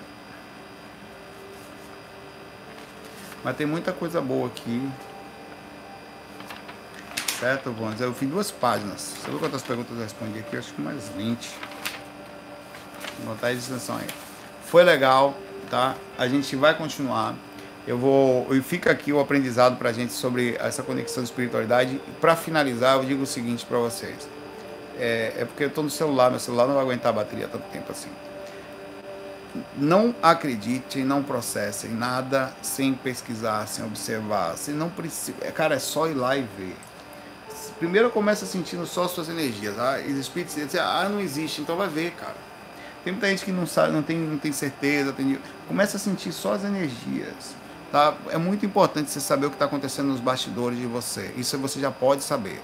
Nós já temos hoje, ainda que muito parcamente, porque a ciência ainda não estuda isso, mas nós já temos hoje capacidade de saber o que está acontecendo ao redor, de não virar marionete, de não deixar, é, e não só de desencarnados, mas como de encarnados. Muita gente é feita de marionete por pessoas encarnadas. É ou não é?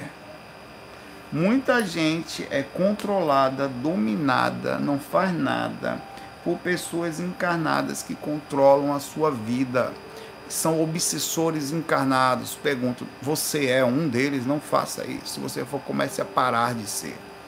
Tá? É muito ruim controlar a vida das pessoas. Então a mesma coisa acontece da outra forma. No próximo, eu vou começar a falar, eu posso começar a falar no próximo da próxima semana que eu vou fazer e tal, sobre as artimanhas que os espíritos fazem para tentar tirar a gente da, da, da do esquema como tentar perturbar as pessoas, a forma como eles fazem, as brechas que eles deixam, tá? É, e, e, aí você hoje já pode ver, só, só fica pronto, é tranquilo, tem mais, não tem por que ter medo, porque já está acontecendo. Já está aí, ó. A única coisa que você tem medo é o seguinte, tem um medo de ver a realidade, aí beleza. Mas fale assim para você. Eu tenho com medo de ver a realidade, porque ela já está acontecendo ao redor. Você tem medo de saber o que está acontecendo. Beleza, eu entendo isso, respeito. Mas ainda assim é a criança que tem medo de sair para rua porque quer ficar dentro da casa dos paizinhos, preocupado.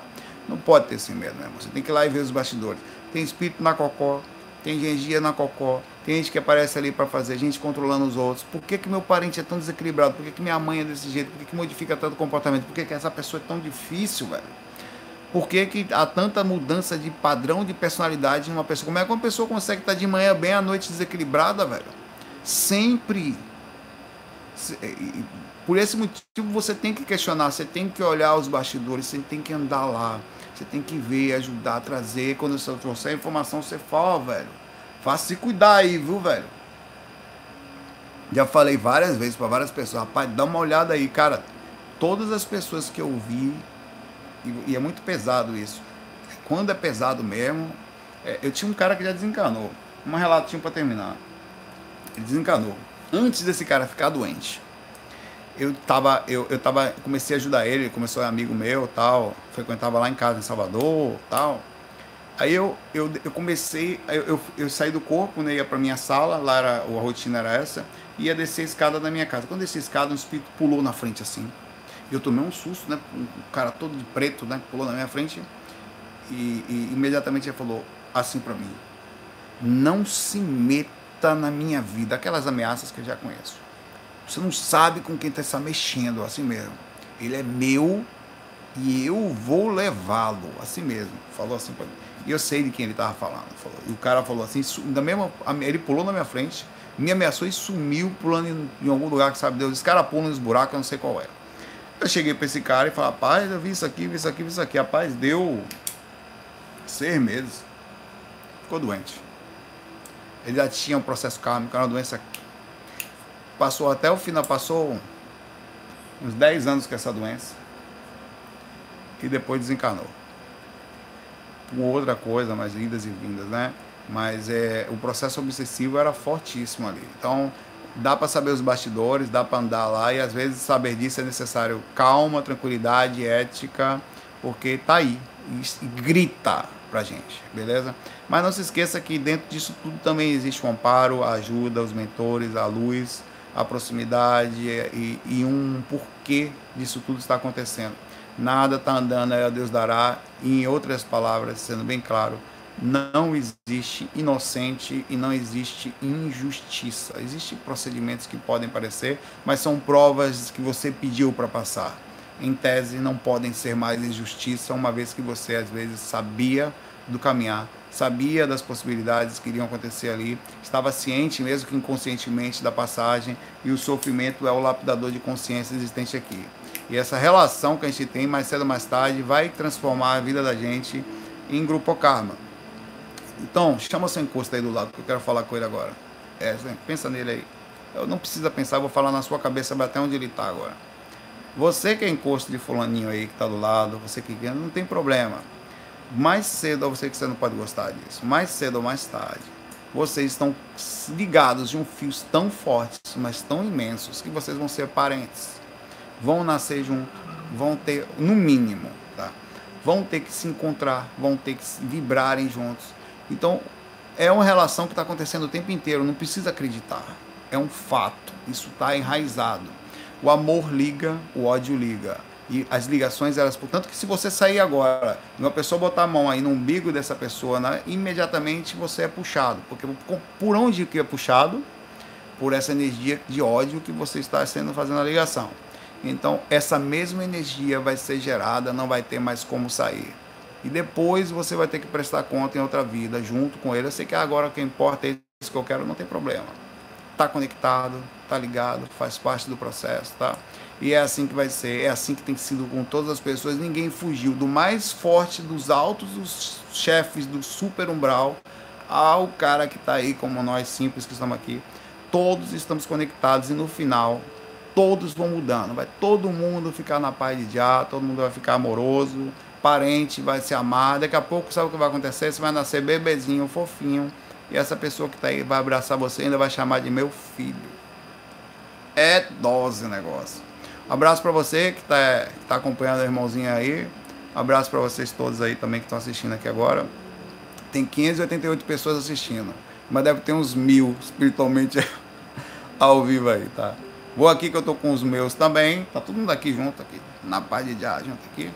Vou lá que eu vou dar um abraço nos encostinhos de Mel e Bia também, tá? Muita paz, muita luz, até amanhã, no FAC de amanhã, tá? Lembrando que as questões daqui, não deixem questões nesse FAC, que eu não vou pegar questão nenhuma daqui. Tem uma quantidade imensa de questões aqui. Certo? Muita paz, muita luz, FOI. Fui.